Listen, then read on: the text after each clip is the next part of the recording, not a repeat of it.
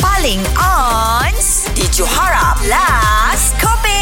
Siapakah penyanyi paling teruk di era? Okey, sekarang ni kita perang psikologi lagi dengan uh, tim petang eh iaitu Radin dan kita ada Nazri. Hanif nak bertanding dengan Radin sebab Radin dah petik lah ni. Ui, satu dunia tahu bro. Oh, oh bahaya tu dunia tahu.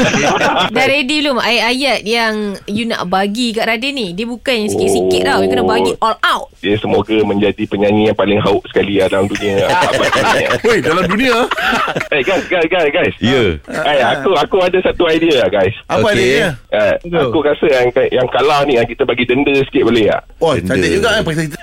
apa dia? Apa dia? Kita minta dia pakai t-shirt kan. T-shirt tu tulis saya penyanyi paling hauk di era. Oh, wow. Pakai Betul kau. pakai time kerja selama seminggu, babe.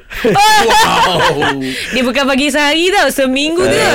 Seminggu, babe. Catch up dengan lawak-lawak on points yang Johara Pagi Era delivery setiap hari Isnin hingga Jumaat. Bermula 6 pagi hingga 10 pagi.